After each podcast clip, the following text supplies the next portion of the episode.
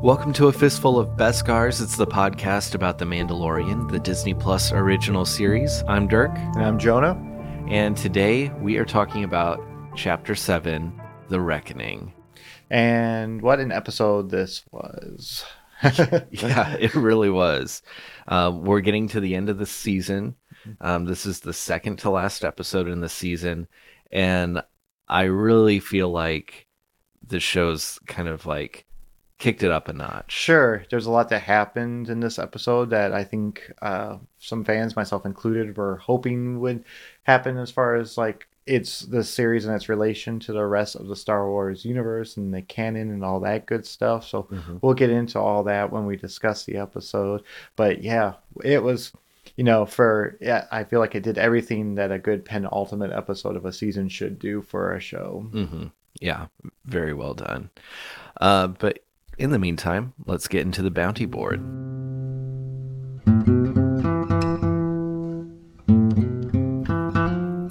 So, The Rise of Skywalker opened on December 19th, and we still don't know what's going to come next. No, we didn't have no idea what's going to come next. You know, there's been kind of, uh, you know, it's no secret that Lucasfilm has not had the best luck keeping creative teams behind um, people, as you know, keep behind projects, I should say, um, in uh, in this um, to create more content for the Star Wars mythos. I mean, we had, uh, uh, you know, Kevin Feige from Marvel come in, and he's supposed to kind of help, I believe, restructure some things, maybe help plan out some things, since that's kind of I think where his kind of genius came in with Marvel was Mhm. connecting everything kind of together.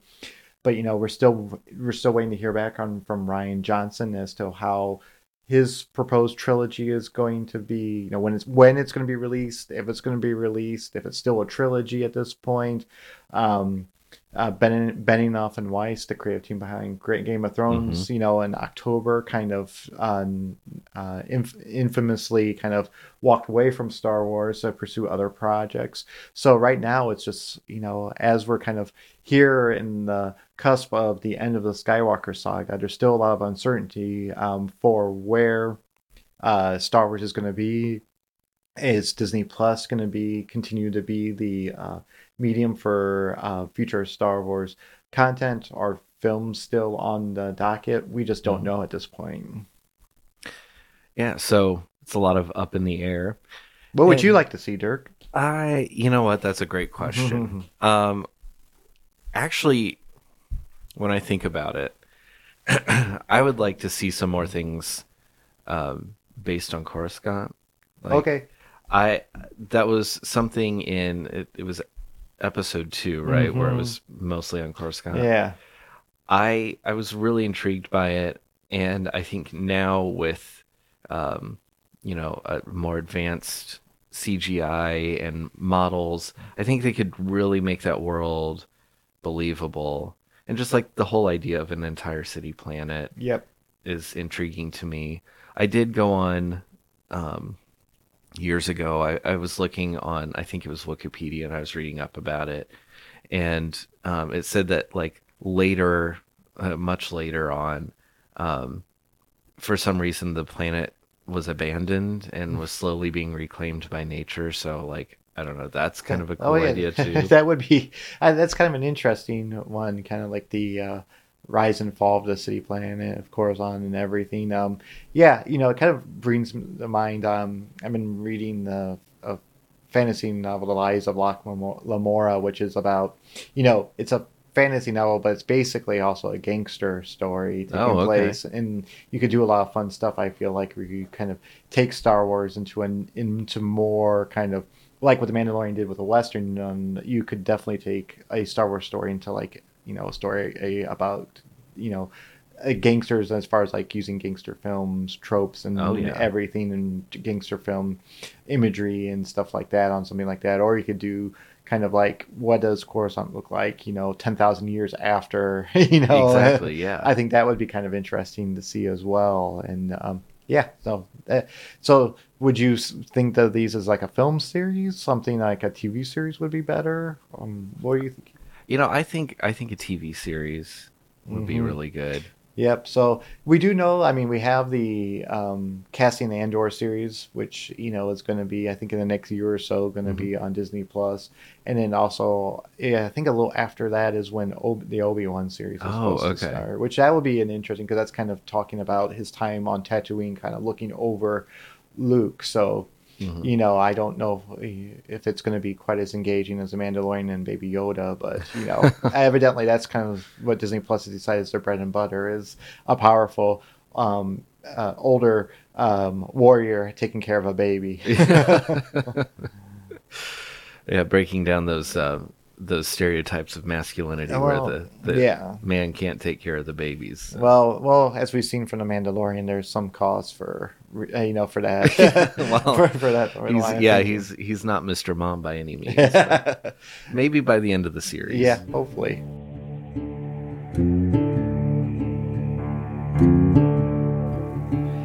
Let's go ahead and uh, get into Duel of the Fates, where we talk about the episode at hand. Um, like we said at the top of the show, this is Chapter 7, The Reckoning, and it's the penultimate episode for Season 1. So it was dir- directed by Deborah Chow and written by Jon Favreau. And uh, Wikipedia's synopsis says The Mandalorian receives a message from Greef Karga. Karga's town has been overrun by Imperial troops led by the client, who is desperate to recover the child. Karga proposes that the Mandalorian use the child as bait in order to kill the client and free the town. In return, Karga will square things with the Guild, which would allow the Mandalorian and the child to live in peace. Sensing a trap, the Mandalorian recruits Cara Dune and Kuiil, the Ugnaught, to assist him. Yeah, so I just want to say something. Uh, Deborah Chow did a great job directing this episode. Mhm. Um, she directed, I think it was chapter three. Where, yeah, so, yeah. and um, she's great at um, getting kind of groups of opposing people to like really build the tension. Really Mhm. kind of, you know, like she just has a great sense of when when a close up's the appropriate shot. When you know showing Mhm. like all the different forces at play because as we'll talk about um, with this episode, there's you know there's a, a lot of stormtroopers in this episode. There's a lot of surprises as far as like um, the types of thing, you know, the type of people who shows up at all that thing. So Mhm. I just want to say that I I think this was the most impressive um, episode yet of the season. I agree. I think it's also, um, you know, a penultimate episode to really have the characters in the worst possible situation, Mhm. which, of course, with the worst possible situation in this series would be Baby Yoda not being safe, and it definitely left us with a cliffhanger, which was you know, another kind of first for the series. We had to Mhm. wait till uh, chapter seven, but we finally have kind of a episode that's going to, um, you know, for sure lead into another episode. Yes.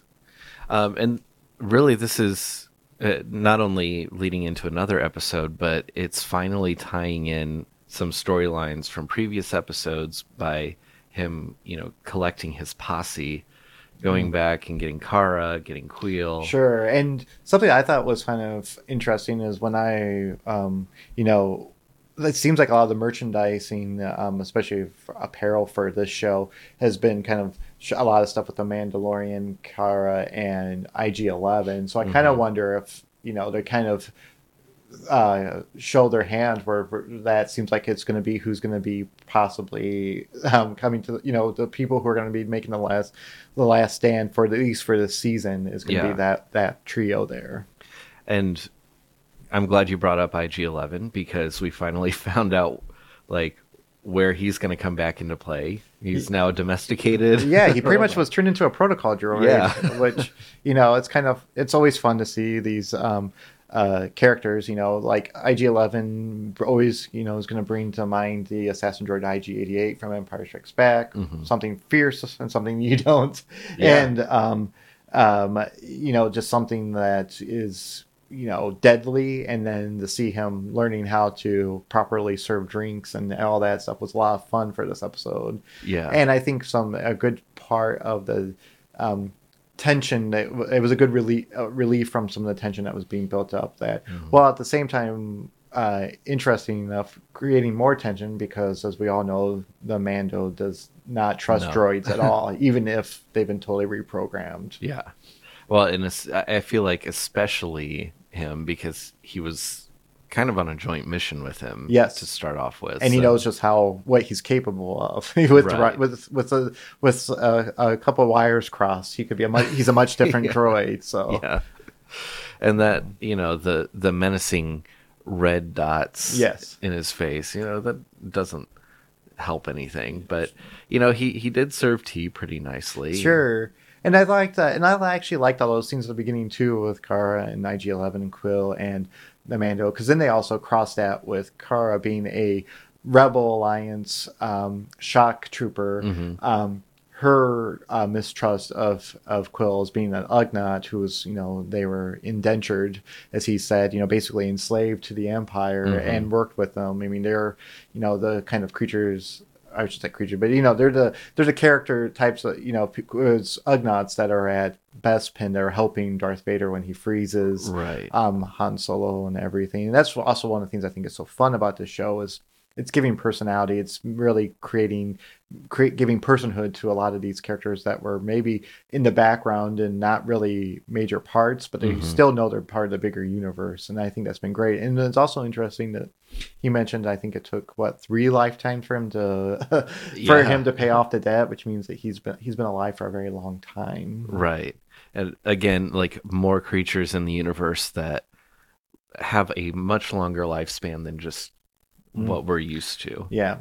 And speaking of creatures with a longer lifespan, some there was also a interesting moment where Cara and uh, uh, the Mandalorian were arm wrestling, and Baby Yoda didn't necessarily understand what the situation was, and we actually saw him force choke. Yeah. Um, what did you think of that?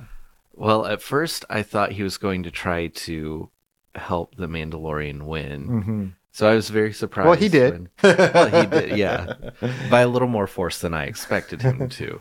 Um, I didn't expect the force choke. I was surprised by that.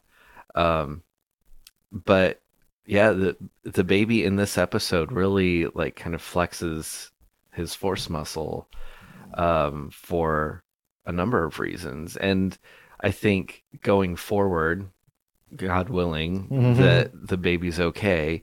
Um, we might see, you know, see him learning Sure. right from wrong and like Yep. how to properly use his his yeah. power. And we also saw, uh, conversely, uh, the kind of the opposite of the force choke was the force heal, which actually, you Mhm. know, it's been in some video games and I think some novels and things like that, but I don't think we've actually seen force healing happen on, you know, in the films up to this point. So it was good to see that as well. So I was kind of wondering if they're trying to make a point that this child is still kind of a blank slate. It could very much go, you know, if we're going to talk about the force in terms of the light side and the dark side, Mhm. it is very much has that both uh, seeds planted in it, you know, and I, maybe that's how all children are who are force sensitive. Um, yeah, for, for me, I thought it was interesting the force choke because then that opens up a whole can of worms about is a force choke instinctual? Like, do you just, Yeah. you know, like as a child, do you know, like actually what choking someone does, you know? Right. so, and that was just uh, a very, I just felt like that was a very key scene for setting up baby, um, baby Yoda and the child's journey going forward, which I think is going to be about what Star Wars usually ends up being about is it's kind of the corruption is you know, and we're kind of seeing that that the Empire was just a very huge corrupting force in this universe wants this child Mhm. and what could happen if say the Mandalorian isn't successful, which I'm guessing will be in its in his rescue plans, hopefully for the next Mhm. episode. You know, that's where um, that's just a question we're all going to be Mhm. having until the next episode. I feel like. Um, I want to talk a little bit about the scenery and Mhm. location choices that were made for this episode. Uh, so uh, the crew landed back on Nevarro, Mm-hmm. and we got to see a little more of like the barren outskirts um, from the town. And I loved, just absolutely loved where where they were filming because there were like these lava fields Yes. of black sand, uh, like dunes all over the place. It was a very barren. It, it was still desert. It Yes. felt like the desert, but it definitely was not like Tatooine desert. No, I thought that was interesting, and then and it just again opens, you know, it kind of opens up this world that you know it is a volcanic world, and Mhm. uh, and just that you know it's giving kind of texture to this whole uh, this whole universe that the Mandalorian takes place, and I think it's better than just kind of going with a very kind of a general sense that George Lucas gave his movies, where it Mhm. was this is a forest planet, it's a jungle planet, this is Right. you know a desert planet, this is an ice planet. That, Right. There you go, you got them all. right? yeah. and because you know that's something that you know a lot of people have make jokes about since then is the fact that you can't in Star Wars a planet has one environment, one you know. Right. w- One te- temperature, one every you know it's you know, and of course we know we know that even other planets that don't necessarily have uh, uh you know you know anything that sustains life or something still have different environments different things that are occurring within the surface of the planet so Right. I, I like it uh, that, that we see that there's the lava fields and that you know that just that there's other concerns. I mean, there's also other sorts of um uh biodiversity. There's Yeah. dragon, Star Wars dragon, and Yeah. I don't know what they were. That scene was terrifying. yeah, yeah, it was very Jurassic Park like and Yeah. everything, and um, so it was. But you know, and that of course is when um, Greef gets you know you know hurt, and Mhm. um, that ba- which requires Baby Yoda. So we also know that these animals are poisonous. So I just thought there was yeah there was a lot of thought put in this episode, and just again going back to Deborah Child's direction, she directed it in Mhm. a way in which it was very cinematic and very much you know it told the story um, in using the scenes we absolutely needed for that story to be told. Yeah.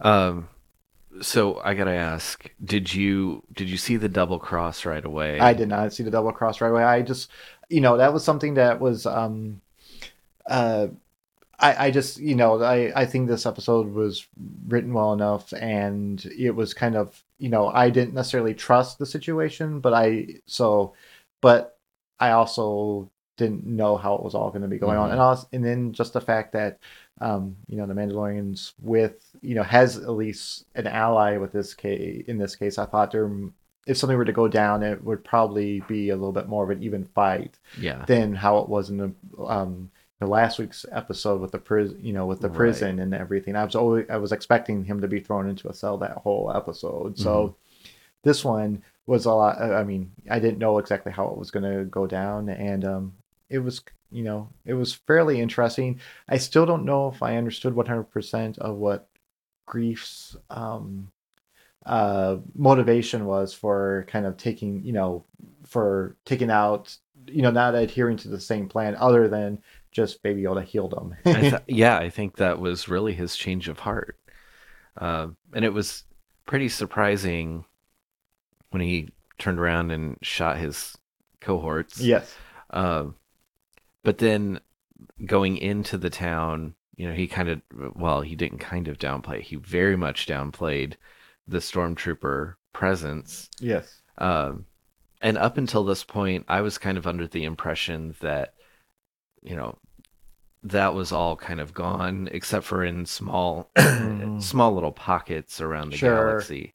Um, but it seems like the Empire has a stronger hold in the Outer Rim than was ori- originally revealed. Yeah, and I think that was kind of what um, you know, just in a lot of other stories and stuff about kind of lead up to um or I should say the kind of the the end of the empire kind of led to the an evacuation to the outer planets and they Mhm. kind of because that was kind of the central core is kind of where the alliance started to focus in on you know and pushing pushing them back and everything so i think it kind of makes sense that they would they would kind of scatter and try to gather up on Right. the in the outer rim um but we got a nice new character um you know well i guess we could go back and talk about you know eventually they you know Greef and Cara and the Mandalorian go to make the deal, which you know at this point the the Baby Yoda is actually with um, Kuiil.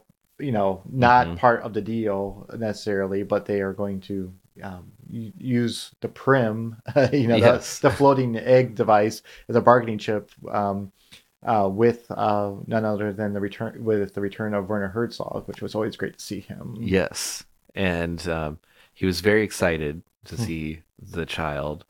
Um, And I don't. Did they meet in the same place that that the Mandalorian met with him originally? That I I, I didn't notice. It didn't. It didn't seem like it was the same place. I was also wondering where Doctor Pershing was in all of Yes. this. Well, yeah, that's yeah. He's probably in some lab somewhere. Yeah. know, Being but- creepy. Yeah, being creepy. But you know, and but also you know in the great Werner Herzog way, he's talking about you know how can you possibly think life was better? Um, life is better now that the empire is gone. That there's no safety, there's no anything, and it kind of shows kind of that how perverted their thinking is and why they're so committed because they just see um, lawlessness and they see chaos everywhere they're going instead of you know actually you know freedom and not being under a tyrannical you know uh, foot with everything i think was an interesting kind of play where it kind of gives people a chance to think like well what what would be is order um, better than the chaos is Right. you know is feeling is security better than you know freedom and Mhm. and all that so i think that that was you know points that i feel like are always brought up when an authoritarian state falls um, and it was just nice to hear werner herzog do it in his very werner herzog way Oh yeah, and yeah, I can't think of a better person to be like an old empire bigwig. yes yeah Than, than Werner Herzog. Like he he's just like made for that role. exactly i mean and then and but unfortunately he wasn't very long for No. this world you know No. um, because that was you know i when and i have to say that there was one part where i was a little bit confused was when after kind of the discussion and negotiations with um with the client start to fall apart and all of a sudden there was gunfire i didn't know if if Cara Dune was shooting at everybody with Right, yeah. I just didn't know where this gunfire. It wasn't until a second later you know, or a few seconds into the scene when I realized, oh, it's coming from outside, and you know, of Mhm. course, we had the whole battalion of death troopers out there, Right. which are always kind of cool to see. You know, it's, it's something I also like the fact that these are a type of stormtrooper that were introduced in Rogue One, and now they're finding further Yeah. usage in in the Star Wars series. Yeah, I, I I was really happy to see them. Well, not happy, but like happy in the sense that I really like seeing more depth even on the imperial side, Mm-hmm. seeing the different ranks of stormtroopers. Uh, we had a, a few different ones. I think we had sand troopers. Mm-hmm. Um, actually, the the ones at the the gate on the those speeder. scout troopers. Yeah. So yeah, and that was, you know, I think kind of goes to the saying there's kind of right now uh, within the imperial ranks a rallying of trying to get, so, you know, kind of pull everybody together from wherever they can. Um, of course, when you see the scout troopers, immediately you're thinking, okay, well then they have to be on the speeder bikes, and they're going to get on those speeder bikes at some point, and Right. everything. Wow. That's what we saw them do in Return of the Jedi. So right. so we um so yeah, as soon as they started started, you know, they intercepted a call between uh, Kuiil and the Mandalorian, Mhm. knowing that the asset is not with them. Um, I knew things were going to be probably go- not going so well for Kuiil after that.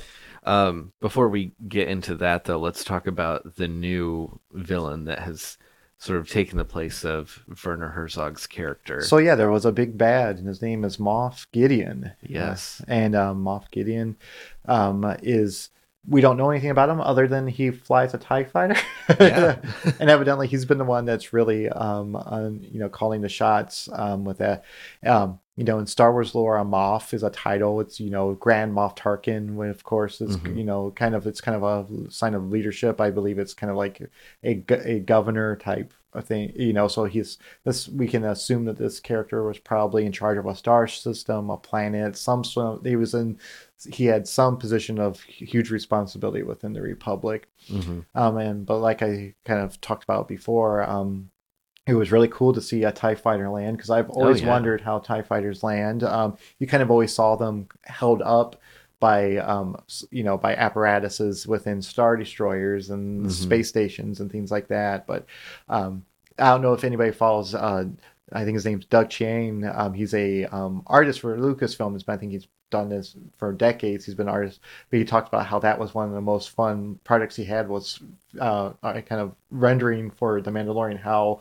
a Tie Fighter would work. Um, you know, kind of on a physics level, on an Yeah. engineering level, to actually land realistically. Yeah, and it was very cool to see to see those those flat vertical wings go horizontal, almost like X-wing style. Yes, yeah. Uh, and then slowly land, and then, um, uh, uh, could you remind me his name? Oh, sure, Moff Gideon. Yeah, Moff Gideon getting out of the the Tie Fighter, uh, almost like kind of rising out of the Yes. the Tie Fighter. Sure, and that's you know, and again, that's something that I think is just very much um, in line with like a lot of you know.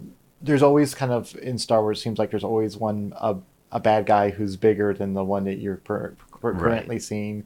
You know, um, in the original series, of course, the Emperor was one pulling the strings, but we didn't really meet him until the end. You know, the end of the season, we finally meet the person who truly seems to have an idea of how important um, Baby Yoda is, and Mhm. you know, possibly carrying out, you know, the purge that happened as a result of, you know, Order 66, um, where they're trying to gather up any force sensitive children. I mean, this Mhm. child's 50 years old, which means that they missed out on getting them Right. when that happened. So, because this child's been around that long. So, Mhm. it's kind of hard to, it's kind of a weird thing to think about. What this child was probably born, you know, close to or at some point during the prequels. That's true. Yeah. so if it's 50 years old so and this happened you know i mean there was only 18 years between the when the prequels ended and when the you know the original series were supposed to begin so Mhm. you know this so this child was you know could have hung out with uh, darth maul. Who knows? Baby Darth Maul and Baby Yoda. speaking of darth maul i did think it was pretty cool with that whole when he when we were reintroduced to cara dune Oh yeah. and she's kind of having a some sort of physical contest and it looks to be a night brother which is kind of where you know what um, what you know darth maul is from dathomir which is in the clone wars i had a whole great series about the witches of dathomir and how they employ the guys you know he had a brother savage which you know savage opress which is a very star wars name but yeah. any but um you know they just very um it was kind of fun to see again that this this universe that the tv series is uh, populating is with saw a lot of familiar um uh, with a lot of familiar uh, types of aliens, but they're Mhm. not the same characters we've met before. Right. Yeah, I I like that a lot. It's a nice widening of the universe there. Mhm. Well, do you want to talk a little about like what you feel like the implications are for the fact that the end of this series, um, you know, it ended kind of at a downer, and Baby Yoda Yeah. is, Baby Yoda's not safe right now. Yeah, Baby Yoda is is certainly not safe. Um, that was such a dramatic ending to Mhm. that episode. A great cliffhanger ending. Um, you just see poor little Baby Yoda laying on the ground. Mm. Uh, you see Kuiil off in the distance, shot along with his uh, trusty steed, if you will. um, and then the last, very last thing we see is is one of the scout troopers just swooping in and like scooping up the baby, riding back to town. yeah.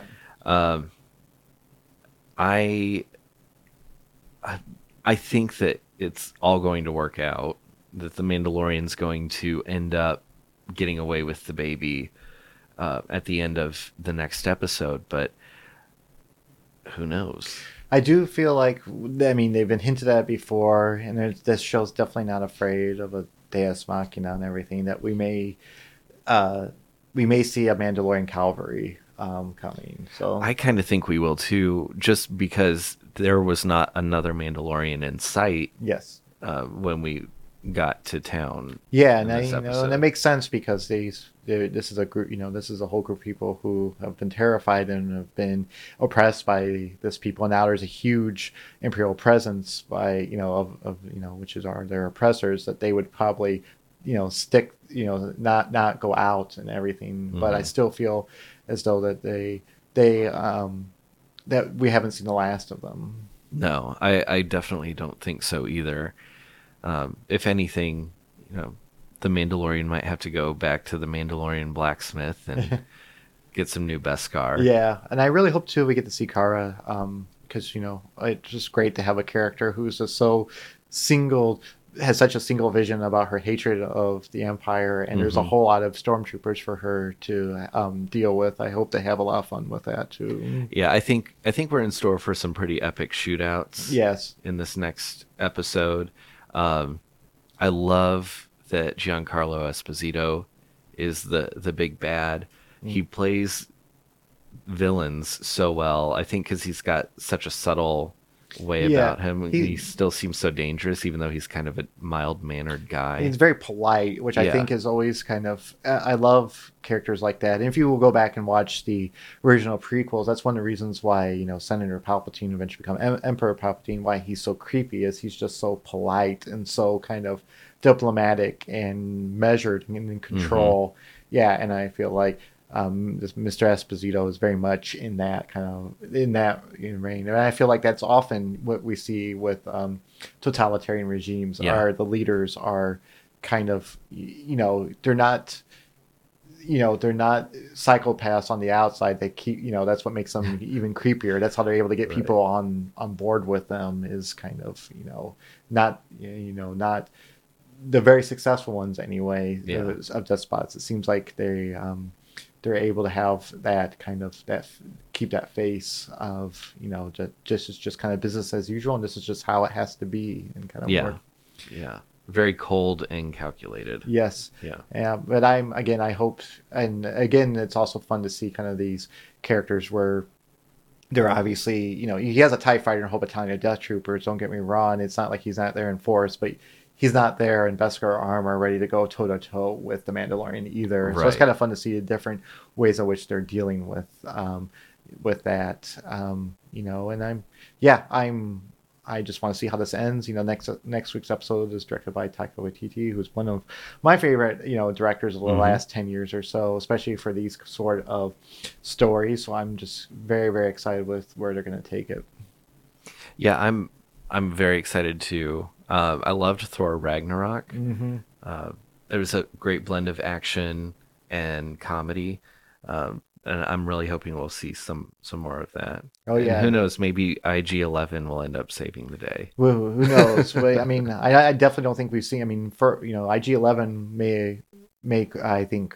I think there's a very good chance that he's going to play a uh, pivotal role Yeah, at the end of this.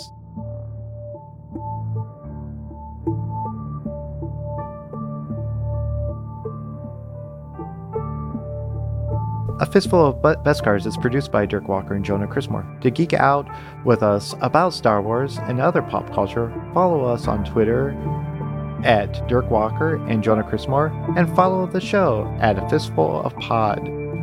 Our theme music was, or, our theme music is by Lobo Loco. If you like the show, leave us a five star rating and tell your friends about us. It's simple, but it really helps.